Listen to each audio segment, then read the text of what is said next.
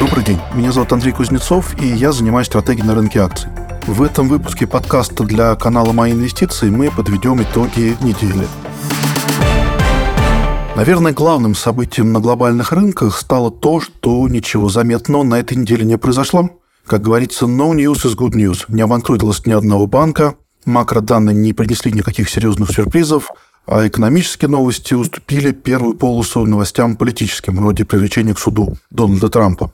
Ну, неудивительно, что рынки отреагировали позитивно на отсутствие плохих новостей. S&P 500 вновь превысил 4000 пунктов и по итогам недели прибавляет около 3%. Доходности трежери подросли, двухлетки на 35 бипсов, десятилетки на 15 бипсов. Это, очевидно, отражает снижение стресса на рынках рынки уже не настолько уверены, что ФРС прекратит повышение ставки.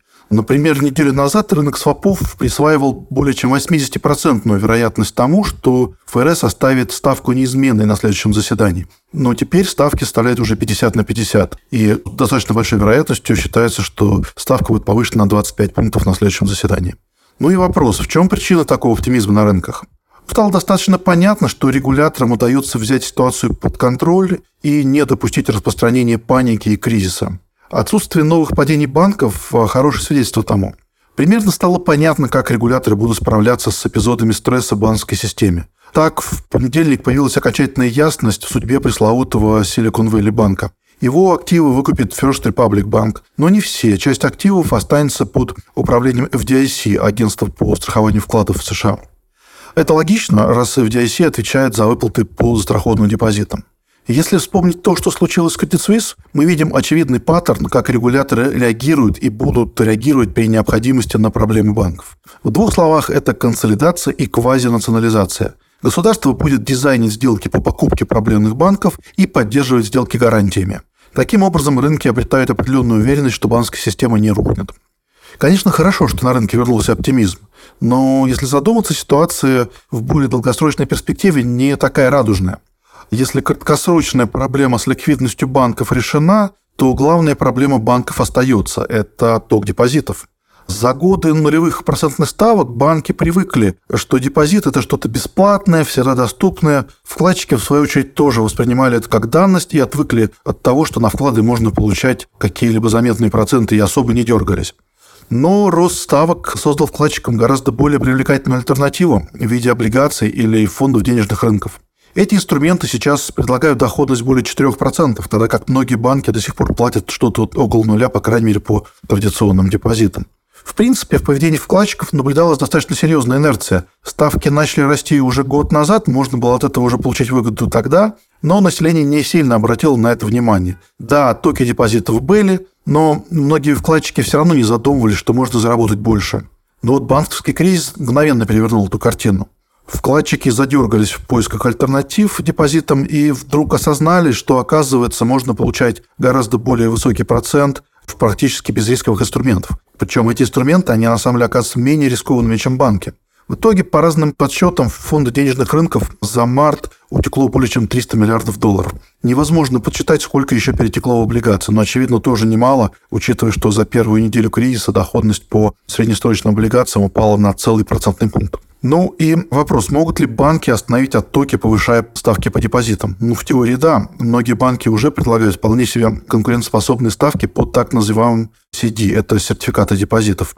Но есть две проблемы. Во-первых, вкладчики уже распробовали альтернативные инструменты и вдруг поняли, что несут меньшие риски, ну, при как минимум не хуже доходности. И эту зубную пасту, что называется, очень сложно обратно запихать в тюбик. Население уже поменяло свое представление о финансовых инструментах. А другая проблема в том, что банки не особо могут себе это позволить. Они понесли серьезные убытки по портфелю облигаций после роста ставок. И, в принципе, планировали закрывать эти убытки за счет выросшей маржи между кредитными и депозитными ставками. А как это делать сейчас, если нужно повышать ставки по депозитам, уже непонятно. Соответственно, можно ожидать, что ток депозитов он продолжится, и, по крайней мере, эти деньги, которые были переведены в альтернативный инструмент, они не вернутся в банковскую систему. В чем здесь макроэкономическая проблема? Депозит – это источник фондирования кредитов. Меньше депозитов – значит меньше кредитов в экономике, и значит меньше совокупный спрос. Соответственно, ток средств вкладчиков он может привести в итоге к рецессии. Есть еще один интересный нюанс. В теории фонды денежных рынков не должны убирать из ликвидности системы. Если клиент покупает Накопая в таком фонде, деньги уходят на депозит этого фонда, ну и далее начинают путешествовать по системе, никуда не исчезая. Но в нынешней реальности денежный рынок с удовольствием размещает эти средства в самом ФРС через инструмент обратного репо. То есть деньги практически обратно уходят на баланс ФРС, и из банковской системы, по сути, исчезают. Соответственно, на эти средства нельзя производить кредиты. Ну, пока что рынки предпочитают игнорировать эту проблему. Ведь банковский кризис в кавычках побежден уже сейчас, а рецессия – это когда-то потом. Пока что и признаки не видны, макростатистика показывает достаточно хорошие цифры, но это цифры, они, что называется, backward looking, то есть они смотрят назад, показывают ситуацию до банковского кризиса, а не текущую.